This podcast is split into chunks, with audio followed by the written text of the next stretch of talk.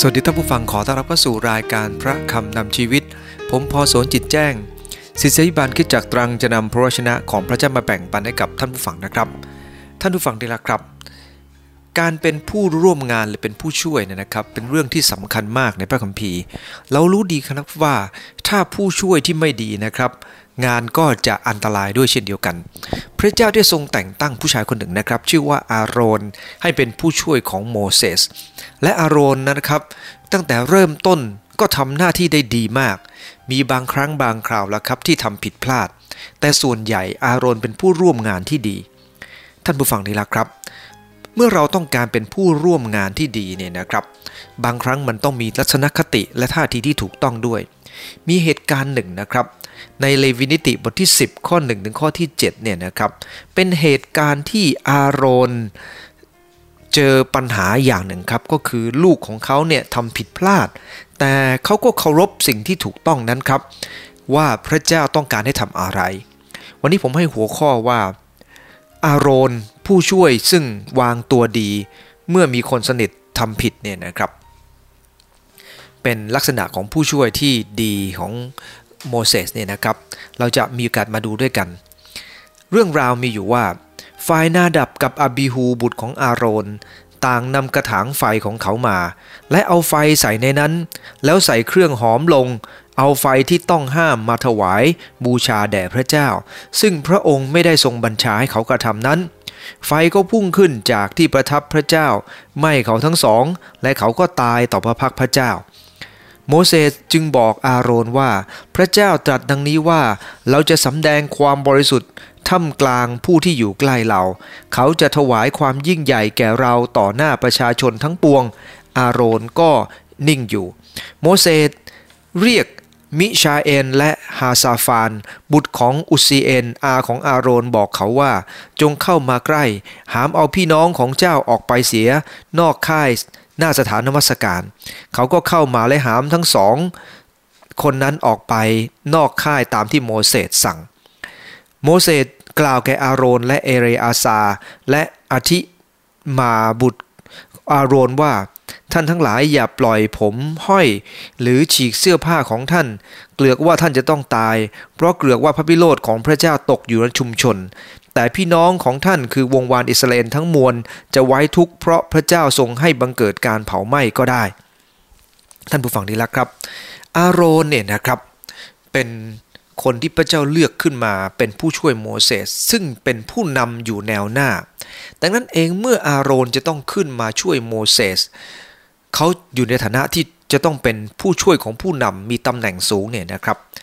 เขาควรจะวางตัวอย่างไร เมื่อเขาเห็นว่าคนสนิทใกล้ตัวของเขานั้นทำสิ่งผิดพลาด อันที่หนึ่งก็คือ เขาต้องเคารพต่อความถูกต้อง อันที่สองเขาต้องป้องกันไม่ใช้อารมณ์ ประการที่3ก็คือจะต้องตระหนักในหน้าที่แม้จะรู้สึกว่าขมขื่นนั่นคือ 3 ประการครับท่านผู้ฟัง ครับเรามาดูประการแรกด้วยกันนะครับ ก็คือเคารพต่อความถูกต้อง เมื่อนาดับกับอัมบีฮูทำผิดต่อพระเจ้านะครับ เขาอาจจะใช้ไฟที่ไม่ถูกต้อง ไม่ได้เตรียมไฟตามขบวนการที่พระเจ้าทรงตรัสเอาไว้ หรือไปเอาไฟจากที่อื่นที่ไม่ใช่ที่บริสุทธิ์ หรือเอาไฟมาถวายผิดเวลาหรือล่วงล้ำเข้าไปในที่อภิสุทธิฐาน ซึ่งมีกล่าวละเอียดในเรื่องของความผิดไว้มากมายทีเดียวครับ แต่เขาอาจจะทำสิ่งเหล่านี้ ด้วยความตั้งใจในสิ่งที่ไม่ถูกต้อง ท่านผู้ฟังดีละครับ พระเจ้าต้องการให้เราเคารพต่อความถูกต้อง โดยเฉพาะยิ่งผู้นำจะต้องเคารพต่อความถูกต้อง แต่ว่าเมื่อพระเจ้าได้ทรงเรียกพวกเขาทำหน้าที่ที่อันทรงเกียรตินี้ เขากับไม่รักษากฎไม่รักษาระเบียบเนี่ยนะครับ พระเจ้าก็ทรงลงพระอัชยากับเขาจำไว้นะครับว่าเมื่อเราอยู่ในตำแหน่งที่สูง เราต้องรับผิดชอบมาก เราจะใช้กฎเกณฑ์เดียวกับคนอื่นนั้นไม่ได้ คนที่อยู่ข้างบนต้องรับผิดชอบมากครับ ไม้ที่อยู่สูงเนี่ยนะครับ ต้นไม้ที่อยู่สูง มันก็ต้องพร้อมจะต้านลมแรง เมื่อเราเป็นต้นหญ้า มันก็ไม่ต้องต้านลมแรงเท่าไหร่ แต่เมื่ออยู่ระดับสูง เราก็ต้องเจอลมที่หนักขึ้น พระเจ้าต้องการให้เราเคารพต่อความถูกต้องครับ เพราะความถูกต้องเป็นเรื่องสำคัญมาก ในงานทุกเรื่องละครับ ในคริสตจักรก็เหมือนกัน พระคำของพระเจ้าได้เตือนเราเรื่องของความถูกต้องว่า ท่านทั้งหลายรู้จักสัจจะและสัจจะจะทำท่านหลายเป็นไทย หมายถึงว่าเราเองต้องจะต้องเห็นคุณค่าว่าสิ่งหนึ่งสิ่งใดเป็นพระทัยของพระเจ้า สิ่งสิ่งใดอยู่บนรากฐาน ต้องวางอย่างรากลงบนรากฐานและความถูกต้องนั้นมิฉะนั้นเราจะเป็นคนหนึ่งซึ่งใช้การไม่ได้ ท่านผู้ฟังดีละครับ เมื่อไฟพุ่งขึ้นออกมาจากที่ประทับของพระเจ้า พระคัมภีร์ใช้คำว่าที่ประทับของพระเจ้า ไม่ได้หมายความว่าพระเจ้าประทับอยู่ในหีบพันธสัญญานะครับ พระองค์ไม่ได้หมายความว่าอย่างนั้น แต่หมายถึงว่าที่นั่นถูกกำหนดเป็นที่บริสุทธิ์ขึ้นมา และพวกเขากลับไม่เคารพที่บริสุทธิ์นั้น และพระเจ้าก็ได้อนุญาตให้ไฟนั้นออกมาจากที่บริสุทธิ์นั้นเผาผลาญพวกเขา ท่านผู้ฟังนี่ละครับ จำไว้นะครับว่ายิ่งต้องทำหน้าที่ที่ยิ่งใหญ่เท่าไหร่ จะต้องรับผิดชอบมากเท่านั้น ท่านผู้ฟังดีละครับ จริงอยู่ครับ เราเข้าไปดูฟุตบอลเนี่ยนะครับทำหน้าที่เชียร์การเป็นกองเชียร์ก็เป็นสิ่งที่จำเป็น การเป็นคนเก็บตั๋วก็เป็นสิ่งจำเป็น การที่จะเป็นกาดป้องกันไม่ให้คนวิ่งลงมาก็จำเป็น แต่คนที่สำคัญกว่านั้นคือนักเล่น 11 คนที่อยู่ในสนาม โค้ชที่อยู่ข้างสนามที่คอยจะกำหนดนโยบายลงไป ท่านผู้ฟังเห็นไหมครับว่า ความสำคัญของแต่ละคนไม่เหมือนกัน ขาดคนจัดตั๋วไปสักสองสาคน ขาดกาดไปสักสองสาคนคงไม่เป็นไร แต่ขาดผู้เล่นที่เล่นอยู่ในสนามเนี่ยนะครับ คงจะลำบาก เมื่อตัวจริงไม่ได้ลงตัวสำรองลงไป ปัญหามากมายก็จะเกิดขึ้นครับ เพราะตัวสำรองอาจจะไม่มีฝีมือเท่ากับตัวจริง แต่ก็ไม่แน่หรอกครับ บางทีตัวสำรองก็อาจจะเล่นดีกว่าก็ได้ แต่ว่าโดยความเป็นจริงแล้วเนี่ยนะครับ คนที่ถูกเลือกมาเป็นตัวจริง เขาจะต้องเป็นคนที่ใช้การได้ และเขาต้องรับผิดชอบบทบาทที่หนักมากทีเดียวครับ ท่านผู้ฟังที่รักครับ มีครั้งหนึ่งนะครับ มีการยิงลูกโทษนะครับ หลังจากต่อเวลาเสร็จแล้วมีการยิงลูกโทษ ระหว่างทีมลิเวอร์พูลกับแมนเชสเตอร์ซิตี้นะครับ ผมเห็นใบหน้าของคนที่ลงไปยิงลูกโทษนี่นะครับ ขาดความมั่นใจ ไม่ว่าจะเป็นลูคัส ไม่ว่าจะเป็นอดัมลาลาน่าคนเหล่านี้เดินลงไปข้างล่างเนี่ยนะครับ ขาดความมั่นใจ และสุดท้ายก็ยิงไม่เข้า นั่นแค่ความมั่นใจนะครับ ขาดความมั่นใจทำให้เกิดความผิดพลาดเกิดขึ้น และถ้ายิ่งทำผิดแล้วครับ แน่นอนครับว่าเราจะต้องโดนลงโทษแน่นอน ในงานของพระเจ้า พระเจ้าได้มอบหมายให้กับทุกคนทำงานของพระองค์ และเมื่อเราทำงานนั้น ยิ่งสูงเท่าไหร่ ยิ่งต้องรับลมแรงเท่านั้นนะครับ รับผิดชอบมากเท่านั้น เนื้อหาพระคัมภีร์ตอนนี้เห็นว่าสิ่งสำคัญอย่างยิ่งอิสราเอลจะต้องปฏิบัติตามกฎเกณฑ์ ปฏิบัติตามข้อบังคับของพระเจ้าอย่างเคร่งครัด น่าเสียดายที่เหตุการณ์เหล่านี้เกิดขึ้นระหว่างการเฉลิมฉลองอันยิ่งใหญ่ ท่านผู้ฟังที่รักครับ แต่แม้จะมีการเฉลิมฉลองที่ยิ่งใหญ่ พระเจ้าก็ยังทรงเห็นว่ากฎเกณฑ์ก็คือกฎเกณฑ์ครับ ท่านผู้ฟังที่รักครับ และพระเจ้าได้ทรงสอนเขาในจุดนี้นะครับบอกว่า ห้ามไม่ให้โวยวายไม่ให้ฟูมฝ่าย เพราะอะไรครับ เพราะว่าพระเจ้านั้นทรงตัดสินอย่างถูกต้องอยู่แล้ว การที่เราโวยวายก็เท่ากับว่าพระเจ้าตัดสินพระองค์ไม่ถูกต้อง และการที่เราเห็นเช่นนั้น การที่เราทำเช่นนั้น เราก็ทับเท่ากับว่า เราให้ความสำคัญของตัวเองมากกว่าความสำคัญของความถูกต้อง และอาโรนจึงยึดความถูกต้องมากกว่ายึดปัญหาอื่นครับ เขาเคารพความถูกต้องมากกว่า ไฟป่านะครับกระหน่ำหุบเขาที่งดงามใกล้โคโลราโดสปริง เมื่อมันทำลายที่อยู่อาศัยของสัตว์ป่าทุกประเภทนะครับ บ้านเรืออีกนับร้อยหลังนะครับ คนต่างคนก็อธิษฐานต่อพระเจ้า ขอพระเจ้าประทานฝนลงมา ท่านผู้ฟังที่รักครับ มีคนหนึ่งอธิษฐานบอกว่า พระองค์จะข้าโปรดประทานฝนมาด้วย แต่อย่าให้ฟ้าแลบเกิดขึ้นนะว่าผมไม่ชอบฟ้าแลบ ท่านผู้ฟังดีละครับ ต้องการฝนแต่ไม่ต้องการฟ้าแลบ บางครั้งเนี่ยนะครับ เราขอให้ได้ดังใจเราทุกเรื่อง โดยเราไม่เคารพเลยว่า อะไรคือสิ่งที่เราควรจะได้รับ หรืออะไรควรคือสิ่งที่ เป็นผลที่ตามมา ท่านผู้ฟังดีละต้องการแต่ตามใจตัวเอง ในพระคำของพระเจ้าอีกตอนหนึ่งนะครับสรุดีบทที่ 119 ข้อที่ 75 นะครับ พระคัมภีร์ก็ได้กล่าวไว้อย่างนี้นะครับว่าข้าแต่พระเจ้าข้าพระองค์ทราบว่าการพิพากษาของพระองค์นั้นถูกต้องแล้ว และทราบถึงด้วยความซื่อสัตย์พระองค์ทรงให้ข้าพระองค์ทุกยาก ท่านผู้ฟังนี่ละครับ พระคัมภีร์ตอนนี้ท่านดาวิดได้กล่าวว่า เพราะเหตุความสัตย์ซื่อของพระเจ้า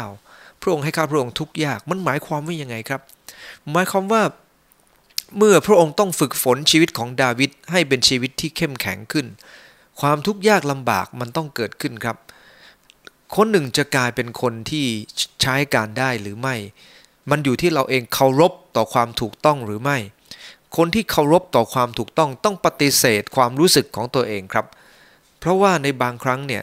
ความถูกต้องมันขัดกับความรู้สึกของตัวเอง พระคัมภีร์จึงกล่าวว่า ผู้ใดที่ติดตามเราให้ผู้นั้นเอาชนะตัวเอง รับการเขนของตนแบกทุกวันตามเรามาเพราะอย่างนั้นแหละครับ ในการติดตามพระเยซูคริสต์เจ้า เราต้องคำนึงถึงความถูกต้องเป็นหลัก ในการทำหน้าที่การงานเหมือนกันครับ เมื่อท่านเป็นผู้ช่วยหรือเป็นคนที่มีความรับผิดชอบสูง ท่านต้องเคารพในความถูกต้องมากกว่าอารมณ์ของท่าน นั่นคือประการแรก อันที่สองก็คือป้องกันไม่ให้ใช้อารมณ์ครับ เมื่อโมเสสเรียกมิชาเอลและฮาซาฟานนะครับบุตรของอุซีเอนอาของอาโรนมาบอกว่า จงเข้ามาใกล้และหามเอาพี่น้องของเจ้าออกไป เขาก็เข้ามาใกล้หามศพ ทั้งเสื้อของเขาไว้ข้างนอกตามที่โมเสสสั่ง โมเสสกล่าวแก่อาโรนและเอซาและอิทิมาบุตรของอาโรนว่าท่านทั้งหลายอย่าปล่อยผมห้อย หรือฉีกเสื้อผ้าของท่าน เกลือว่าท่านจะต้องตาย ท่านผู้ฟังที่รักครับ พระคัมภีร์ตอนนี้กำลังพูดกับอาโรนและเอเลอาซา และอธิมา พี่น้องของผู้ที่พระเจ้าลงโทษว่าอย่าฉีกเสื้อผ้าของเจ้าเพราะอิสราเอลนี้เวลาที่มีคนในครอบครัวเสียชีวิตเนี่ยนะครับ เพราะความเสียใจมากบางทีก็ฉีกเสื้อผ้า บางทีก็เอาโคลนซัดใส่ผมตัวเองนะครับทำตัวว่าตัวเองมีความทุกข์มากทีเดียวแต่พระเจ้าบอกว่า ไม่ได้ ใช้อารมณ์ไม่ได้ การเป็นผู้นำอยู่ข้างบนข้างหน้าเนี่ยใช้อารมณ์ไม่ได้ แม้จะมีปัญหาเกิดขึ้น คุณจะหวั่นไหวไม่ได้ เพราะว่าคนอีกเป็นล้านล้านต้องตามคุณอยู่ คุณจะต้องมั่นคง ไม่ใช่ปล่อยตัวไปตามอารมณ์ท่านผู้ฟังทีละครับ พระเจ้าบอกว่าทำอย่างนั้นไม่ได้ เพราะว่าถ้าผู้นำปล่อยตัวไปตามอารมณ์ สิ่งที่จะเกิดขึ้นตามมาก็คือประชาชนก็จะไม่รู้จักกฎระเบียบ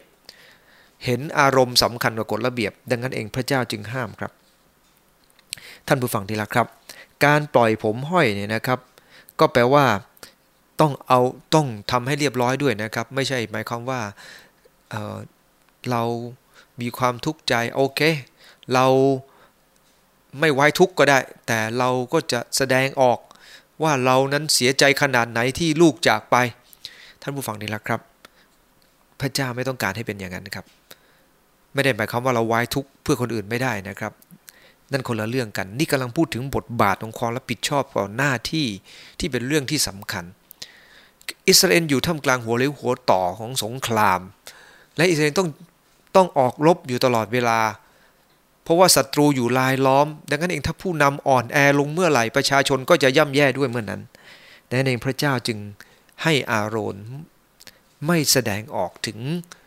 อารมณ์แบบนั้นครับ ท่านผู้ฟังครับ ในฐานะที่ท่านผู้ฟังบางคนเป็นพ่อแม่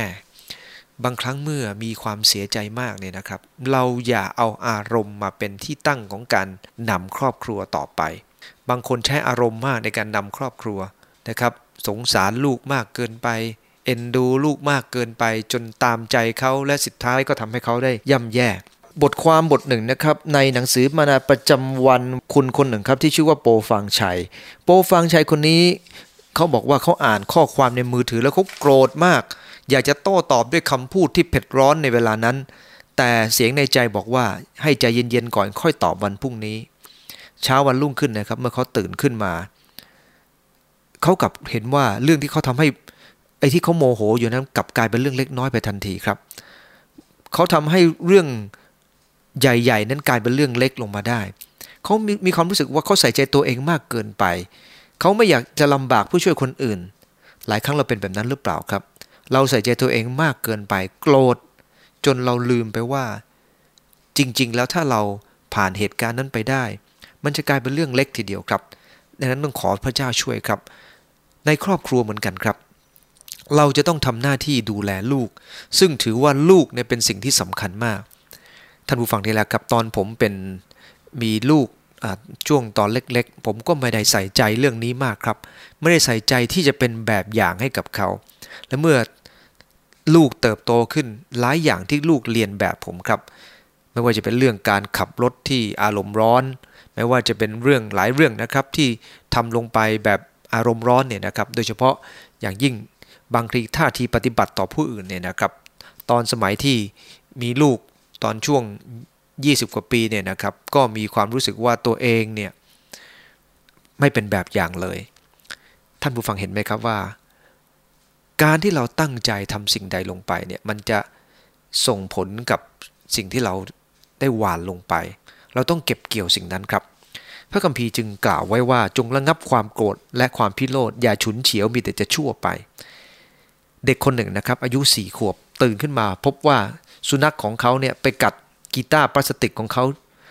เขาก็ร้องไห้ครับทำเอาคุณแม่เนี่ยอารมณ์เครียดนะครับ เลยตะคอกใส่สามี สามีก็ออกไปทำงานนะครับ เมื่อมาถึงที่ทำงานด้วยความหงุดหงิดนะครับ ทักทายเลขาอย่างเย็นชาออกคำสั่งแบบไม่มีเหตุผล พอพักผ่านทานข้าวนะครับ เลขาก็เลยอารมณ์ใส่กับเพื่อนเลขาด้วยกัน พอเลิกงานเลขาคนที่สองก็เดินไปไปบอกเจ้านายของเธอ และขอลาออก ต่อมาอีกชั่วโมงหนึ่งครับ หลังจากที่ฝาการจราจรติดมา เจ้านายเดินเข้าบ้านโพล่งใส่ลูกน้อย ด้วยความโมโห ที่เอาจักรยานเนี่ยไปจอดขวางทางเข้าออก ลูกเขาก็วิ่งไปปิดห้องเตะสุนัข พันเทอเรียงเขาอย่างสุดแรง เรื่องนี้ไปจบที่สุนัขตัวหนึ่ง ที่ไม่รู้จะไปส่งผลกับใคร ท่านผู้ฟังที่รักครับ จากครอบครัวหนึ่งไปอีกครอบครัวหนึ่ง จากตัวหนึ่งที่ ไม่ได้เรื่องไม่ได้ราวคือสุนัขตัวหนึ่งเนี่ยนะครับ ก็ทำให้สุนัขอีกตัวหนึ่งอีกบ้านหนึ่งเจ็บตัวโดยไม่รู้เรื่องด้วย ดังนั้นเองท่านผู้ฟังดีครับ มันต้องเริ่มต้นจัดการ ที่เราเป็นผู้หลักผู้ใหญ่ เมื่อเจอความกดดัน เราควรจะจบความกดดันนั้นไว้ที่เราก่อน อย่าปล่อยมันไปไว้ที่อื่น แต่เราสามารถจะปล่อยไว้กับพระเจ้าได้ครับ พระองค์ทรงเป็นที่ พักพิงให้กับเราได้ พระองค์ทรงสัญญาครับ ว่าพระองค์จะเป็นที่พักพิงประเสริฐให้กับเรา เป็นที่ลี้ภัยประเสริฐ ให้เราระบายความใหญ่ของเราต่อพระองค์ได้ เพราะพระเจ้านั้นทรงสนพระทัยและทรงห่วงใยเราทั้งหลายเสมอ ท่านผู้ฟังนี่แหละครับ เหตุการณ์ที่เกิดขึ้นตรงนี้เนี่ยนะครับ พระเจ้าไม่ทรงประสงค์ให้อาโรนและก็ลูกชายที่เหลืออีกสองคนนั้น แสดงอารมณ์ออกมา ให้เคารพว่าสิ่งที่พระเจ้าทรงตัดสินพระทัยและ กฎเกณฑ์นั้นเป็นเรื่องถูกต้อง ส่วนอารมณ์นั้นจะเป็นเรื่องรองลงมา วันนี้ปัญหาในหลายครอบครัวตรงกันข้ามกันครับ เราเอาอารมณ์เป็นเรื่องใหญ่ เราไม่ใส่ใจเรื่องของความถูกต้อง เราเอาอารมณ์มาก่อน เราจึงไม่ค่อยผ่อนหนักผ่อนเบาซึ่งกันและกัน นั่นเป็นเพราะเราไม่ใส่ใจว่า ผลที่เกิดขึ้นตามมาคืออะไร เราใส่ใจเพียงแต่ฉันรู้สึกอย่างไร นั่นเป็นเหตุที่พระเจ้าทรงกำชับนะครับว่าคนที่รับผิดชอบในตำแหน่งที่เป็นผู้นำทั้งหลาย อย่างอาโรน อย่างลูกของเขาที่ทำหน้าที่โปรหิต จะต้องเคารพต่อความถูกต้อง และจะต้องไม่เอาลมอารมณ์นะครับ ป้องกันที่จะไม่ใช่อารมณ์ของเขา เรามาดูต่อไปนะครับ ในประการต่อไปในข้อที่ 7 ต้องตระหนักในหน้าที่แม้ว่าจะรู้สึกขมขื่นนะครับพระมีบอกอย่าออกไปจากประตูเต็นท์นัดพบเกือกว่าเจ้าจะต้องตาย เพราะว่าน้ำมันเจิมของพระเจ้าอยู่เหนือท่านทั้งหลาย เพราะเขาทั้งหลายกระทำตามคำของโมเสสหน้าที่ของพวกเขาคือทำอะไรครับ หน้าที่ของเขาคือถวายเครื่องบูชาต่อพระเจ้า ร้องทูลแทนอิสราเอลแม้จิตใจของเขาจะเศร้าหมอง เขาไม่มีอารมณ์ที่จะทำจะต้องทำครับ เมื่อคนมาถวายเครื่องบูชา เขาจะต้องรับเครื่องบูชานั้นและมาถวายต่อพระเจ้า ถือว่านี่คือหน้าที่ที่จะต้องทำเพราะหน้าที่ที่เขาทำนั้นเป็นหน้าที่ที่เขาทำเป็นตัวแทนระหว่างมนุษย์กับพระเจ้า ดังนั้นเองในสมัยนั้นนะครับคนที่ทำหน้าที่ปุโรหิตได้รับเกียรติเยอะครับในขณะเดียวกัน ถ้าเราไม่ทำปัญหาก็เกิดขึ้น เราจะจำได้นะครับว่าในช่วงหลังจากกษัตริย์ อิสราเอลได้ทำผิดพลาดต่อพระเจ้า พวกปุโรหิตกลับไม่ค่อยใส่ใจเรื่องราวเหล่านี้ครับ ไม่ค่อยสั่งสอน ไม่ค่อยจะถวายเครื่องบูชาต่อพระเจ้า มันส่งผลให้ประเทศชาติอิสราเอลต่อมานะครับ ถูกกวาดไปเป็นเชลยที่บาบิโลน หลังจากถูกกวาดไปเป็นเชลยที่บาบิโลนกลับมาเริ่มต้นใหม่กับพระเจ้า พระเจ้าก็อวยพระพรเขาครับ กลับมาตั้งประเทศใหม่พอต่อมาก็เริ่มต้นทำสิ่งที่ไม่ดีอีกแล้วครับ จนในที่สุดโรมันก็เข้ามาทำลายกรุงเยรูซาเล็ม ท่านผู้ฟังนี่แหละครับ หลังจากนั้นเป็นพันพันปีนะครับเกือบ 2,000 ปีเขาก็กลับมาอย่างที่ที่เดิม นั่นเป็นเหตุเพราะเขาไม่ได้รักษาหน้าที่ของเขา เขาทำกันไปตามอารมณ์ปุโรหิตเหล่านั้นก็ใส่ใจอารมณ์ความรู้สึกมากกว่าหน้าที่ในการสั่งสอน และก็ตักเตือนประชาชนไม่ให้ทำในสิ่งที่ผิดต่อพระเจ้า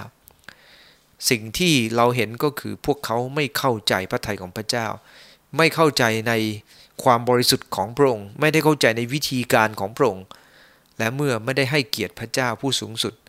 ปัญหาก็เลยเริ่มเกิดขึ้นครับ ในวันนี้เช่นกันครับท่านผู้ฟังกำลังหนุนใจท่านผู้ฟังทุกท่านนะครับว่า ในการที่เรารับผิดชอบหน้าที่อะไรที่สำคัญ แต่เราไม่ได้ทำหรือเรา คิดว่าช่วงนี้เราไม่มีอารมณ์จะทำเราไปตามอารมณ์ความรู้สึกของเรา พระคัมภีร์บอกว่ามันจะส่งผลก่อผลความเสียหายอย่างใหญ่หลวงเกิดขึ้นแน่นอน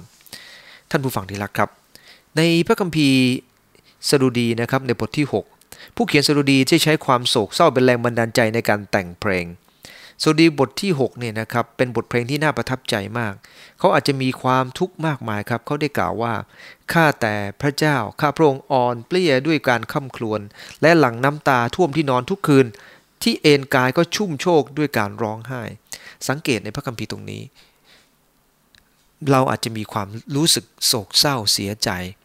แต่เปลี่ยนความโศกเศร้าความเสียใจเป็นแรง ผลักดันให้กับเรา เป็นแรงบันดาลใจให้กับเรา เพื่อจะบากบัน่นผู้จะมุ่งต่อไป เมื่อเราจมปลักกับความทุกข์เราก็จะจมอยู่กับสิ่งเหล่านั้นครับ แต่ถ้าเราได้เดินและก้าวออกมา จากความทุกข์นั้นรับผิดชอบหน้าที่ของเรา โดยไม่ฝืนใจด้วยความรักด้วยความใส่ใจ ความโศกเศร้าเหล่านั้นก็จะละลายออกจากหัวใจของเราไปได้ดังนั้นอย่าไปจดจ่อกับความทุกข์ จนในที่สุดมันทำร้ายตัวของเราครับ เคยได้ยินคำพูดของหลายคนนะครับ บอกว่าตอนที่สามีเสียชีวิตนะครับ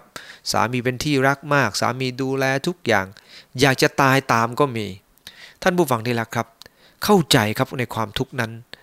แต่เราก็ต้องเข้าใจอีกว่าเมื่อเราเสียชีวิตไป คนที่อยู่รอบข้างอีกหลายคนครับที่เขาก็เสียใจตามไปด้วย และเราเองก็ทำให้ทุกอย่างมันมัวหมองลงไป เราไม่สามารถช่วยอะไรให้ดีขึ้น ชีวิตของคนเราพระเจ้าสร้างมาเพื่อจะให้ประกอบการดี แม้ว่ามีบางอย่างทำให้เรารู้สึกเสียใจมาก แต่ควรจะใช้สิ่งที่พระเจ้าให้กับเรามาอย่างมีคุณค่าที่สุด เพื่อทำสิ่งที่ถูกต้อง ท่านผู้ฟังได้ละครับ ในข้อที่ 9 ของสุรดีบทที่ 6 ได้กล่าวว่า บทเพลงไม่ได้จบลงที่ดาวิดรู้สึกเจ็บปวดและการสูญเสียเท่านั้น แต่เขาได้กล่าวบอกว่า พระเจ้าสดับความวิงวอนของข้าพระองค์ พระองค์ทรงรับคำอธิษฐานของข้า สุดท้ายเขาเรียนรู้อย่างหนึ่งครับว่า ในทำกลางความทุกข์นั้นพระเจ้าทรงฟังเขาอยู่เสมอ เมื่อเราจะต้องรับผิดชอบในฐานะเป็นผู้นำและเราจะเรารู้ว่าคนที่ผิดพลาด เป็นคนใกล้ชิดสนิทสนมเรา และเมื่อเขาเองนั้นผิดพลาด เราต้องรับความถูกเห็นคุณค่าของความถูกต้อง ตระหนักว่าอะไรคือความถูกต้อง รับความจริง ไม่ใช้อารมณ์ในการที่จะแก้ปัญหา และจะต้องตระหนัก แม้ว่าเราจะมีความรู้สึกเศร้าใจยังไงก็ตาม หรือหดหูใจเราต้องรับผิดชอบหน้าที่ของเรา เพราะว่านั่นคือสิ่งที่พระเจ้าทรงวางไว้ครับ และผลงานที่เข้มแข็งก็จะเกิดขึ้น มั่นคงก็จะเกิดขึ้น ท่านผู้ฟังที่รักครับ ผมอยากจะอ่านจากพระคำพระเจ้าตอนหนึ่งด้วยกันนะครับ ในปฐมกาลบท 50 ได้พูดถึงเรื่องผู้ชายคนหนึ่ง ชื่อว่าโยเซฟ โยเซฟคนนี้พี่ชายขายเขามาจากมาจากแผ่นดินคานาอันเนี่ยนะครับ ขายเขาเขามีความทุกข์ใจมาก เพราะว่าพี่ชายขายเขามา เมื่อมาอยู่ในบ้านของโปทิฟาร์ ซึ่งเป็นมหาดเล็กที่ยิ่งใหญ่มากเนี่ยนะครับเขาก็ดำเนินชีวิตอย่างดี จนโบติฟานั้นพอใจกับตัวของเขา แต่ขณะเดียวกันภรรยาโบติฟาก็พอใจด้วย เพราะเขารูปร่างงามนะครับเป็นคนหล่อเหลา ก็เลยอยากเอามาหลับนอนด้วย เขาก็รู้ว่าโบติฟาคงจะไม่ชอบแน่ ถ้าทำสิ่งเหล่านั้น เขาก็เลยหนีออกจากนายผู้หญิง นายผู้หญิงเห็นว่าไม่สำเร็จ ก็เลยไปฟ้องเจ้านายว่า ไปฟ้องโปทิฟาร์ว่าโยเซฟลวนลามเธอ โปทิฟาร์ก็ไม่ฟังฟังอะไรนะครับ จับเข้าคุกทันที เมื่ออยู่ในคุก โยเซฟก็ไม่ได้หมดกำลังใจครับเขาก็ทำสิ่งนั้นต่อไปครับ โดยทำสิ่งที่ถูกต้อง สิ่งที่เป็นพระทัยพระเจ้า ให้กำลังใจคนที่อยู่รอบข้าง ให้กำลังใจคนที่ติดคุกด้วยกัน ท่านผู้ฟังนี่แหละครับ มีสองคนมาหาเขา คนแรกเป็นพนักงานเสิร์ฟน้ำองุ่นของกษัตริย์เนี่ยนะครับเขาก็มาหาแล้วบอกว่า ข้าพเจ้าฝันว่าอย่างนี้อย่างนี้อย่างนี้เขาก็ทำนายฝันว่าอีกสามวันท่านจะได้กลับไปทำหน้าที่เดิม ส่วนพนักงานที่เชิญถ้วยเชิญอาหารให้กับกษัตริย์นะครับ ฝันว่าอย่างนี้อย่างนี้อย่างนี้ท่านก็บอกว่าอย่าเศร้าใจเลยนะ เพราะอีกสามวันท่านจะต้องถูกรับไป ถูกตัดสินประหารชีวิต ท่านให้กำลังใจท่านตักเตือนท่านพูดความจริง และอยู่ที่นั่นนะครับ นายคุกก็ให้ท่านเป็นหัวหน้า ตลอดสามปีที่อยู่ในคุก ความขมขื่นที่เกิดขึ้น เขาเองก็ยังทำสิ่งที่ดีตลอด และพระเจ้าทรงอวยพระพรเขาในวันหนึ่งครับ ขณะที่กษัตริย์ทรงพระสุบินฝันนะครับเกี่ยวกับเหตุการณ์ที่เกินความเข้าใจ คนที่ได้รับการปล่อยตัวจากกษัตริย์เนี่ยนะครับ เขาก็เลยทูลขอกษัตริย์ให้ โยเซฟมาแก้ความฝัน และเมื่อโยเซฟแก้ความฝันได้ โยเซฟได้กลายเป็นอุปราชครับรองจากกษัตริย์ และท่านเห็นว่าพี่ชายเนี่ยนะครับ ซึ่งเคยขายท่านเนี่ยมาซื้อข้าวของท่าน สุดท้ายท่านได้ต้อนรับพี่ชายของท่านเข้ามา พี่ชายก็กลัวท่านมากครับ แต่ท่านได้กล่าวคำหนึ่งครับ ในบทที่ 50ข้อ20 ว่า พวกท่านคิดร้ายต่อเราก็จริง แต่พระเจ้าทรงฝ่าย ทรงดำริให้เกิดผลดีอย่างที่บังเกิดขึ้นแล้ว คือช่วยชีวิตคนเป็นอันมากให้รอด ตอนนี้พระคัมภีร์ก็เลยกล่าวว่าโยเซฟไม่ได้ใช้อารมณ์ของเขาเลยครับ ไม่ได้ตัดพ้อต่อว่าพี่ชาย แต่ให้กำลังใจพี่ชายด้วยซ้ำไป เพราะเขาคือผู้นำที่พระเจ้าทรงใช้การได้ วันนี้เหมือนกันครับท่านผู้ฟัง เมื่อเราได้รับแต่งตั้งจากพระเจ้า เมื่อเราทำหน้าที่ที่สำคัญ เราเองต้องตระมัดระวังครับ เราต้องอยู่บนหลักแห่งความจริง เคารพต่อความจริงตลอดเวลา ป้องกันจะไม่ใช้อารมณ์ และต้องตระหนักในหน้าที่แม้จะรู้สึกขมขื่น และเราจะกลายเป็นผู้นำและเป็นคนหนึ่งที่สามารถใช้การได้ แต่ท่านผู้ฟังดีละครับ บางครั้งเราก็ไม่สามารถจะหนีความรู้สึกขมขื่นในใจ จนบางทีหมดกำลังใจในการทำงาน แต่พระเจ้าทรงสัญญาครับ พระองค์ทรงสัญญาว่าผู้ที่รอคอยพระเจ้าจะรับการเสริมเรี่ยวแรงใหม่ จะบินขึ้นด้วยปีกมนกอินทรีจะวิ่งไปไม่เหน็ดเหนื่อยจะเดินไม่รู้จักอ่อนเปลี้ยดังนั้นวันนี้ท่านผู้ฟังที่รักครับ แม้อาโรนจะต้องสูญเสียคนที่เขารักไป แต่พระเจ้าก็ยังใช้เขาต่อไป เนื่องจากเขามีท่าทีที่ถูกต้อง ถ้าปรารถนาจะเป็นคนที่พระเจ้าใช้การได้ ท่านผู้ฟังที่รักครับ เป็นคนที่นำความสำเร็จให้เกิดขึ้น เรียนแบบอารมณ์ครับเคารพต่อความถูกต้อง ป้องกันที่จะไม่ใช้อารมณ์ และตระหนักในหน้าที่แม้จะรู้สึกขมขื่นขอร่วมใจที่ฐานครับข้าแต่พระเยซูคริสต์โปรดให้ชีวิตของอารอนเป็นแบบอย่างกับข้าพงหลาย ตระหนักในท่ามกลางปัญหาที่เกิดขึ้น ยังรู้ว่าความจริงคืออะไร ความถูกต้องคืออะไร จะไม่ใช่อารมณ์พาไป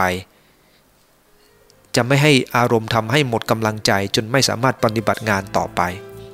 ขอพระองค์เจ้าประทานกำลังเรียวแรงให้กับข้าหลาย ดังที่พระองค์ได้ประทานให้กับอาโรนด้วยท่านในนามพระเยซูคริสต์เจ้าอาเมนขอใจพรทุกท่านครับ